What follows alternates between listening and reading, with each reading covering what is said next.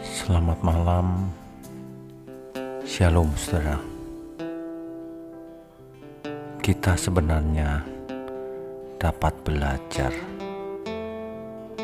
dari ciptaan Tuhan yang lain, sebab Tuhanlah yang memberikan hikmat dalam berbagai bentuk.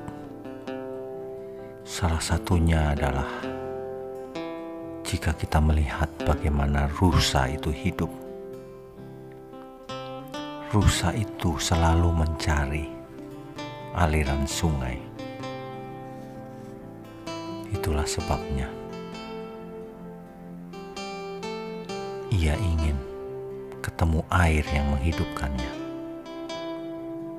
Seperti rusa merindukan sungai Demikianlah hendaknya kita semua mencari Tuhan. Sebab ternyata rusa mencari air itu bukan hanya untuk minum, saudara. Air itu berguna untuk selain menghidupkan, air itu ternyata untuk melindunginya. Karena rusa itu mengeluarkan aroma tertentu sehingga binatang buas tahu di mana ia berada. Makanya ia mencari air supaya aromanya itu tidak tercium oleh musuhnya. Demikianlah kita semua seperti rusa merindukan sungai yang mengalir. Demikianlah jiwaku merindukan Engkau Tuhan. Tuhan Rajaku, padamu sangat haus jiwaku. Harusnya demikian, saudara.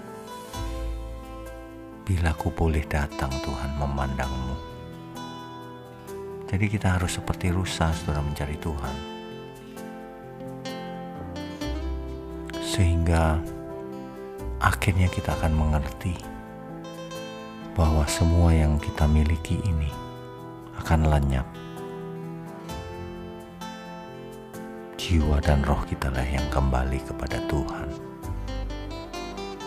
Jadi saudara kalau orang sudah mengerti maka ia akan mengerti sekali bahwa sekalipun dagingku dan hatiku habis lenyap, gunung batuku dan bagianku tetaplah Allah selamanya.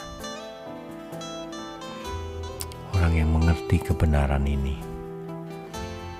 ia tidak akan takut kehilangan apa pun, termasuk kalau ia harus mati. Dagingnya lenyap, tapi ia tahu bahwa ia akan bersama Tuhan selama-lamanya. Jadi, kita jangan pernah tersandera oleh berbagai persoalan hidup. Kita harus terus maju bersama Tuhan dalam segala hal. Selamat tidur, saudara. Tuhan Yesus memberkati kita semua. Amin.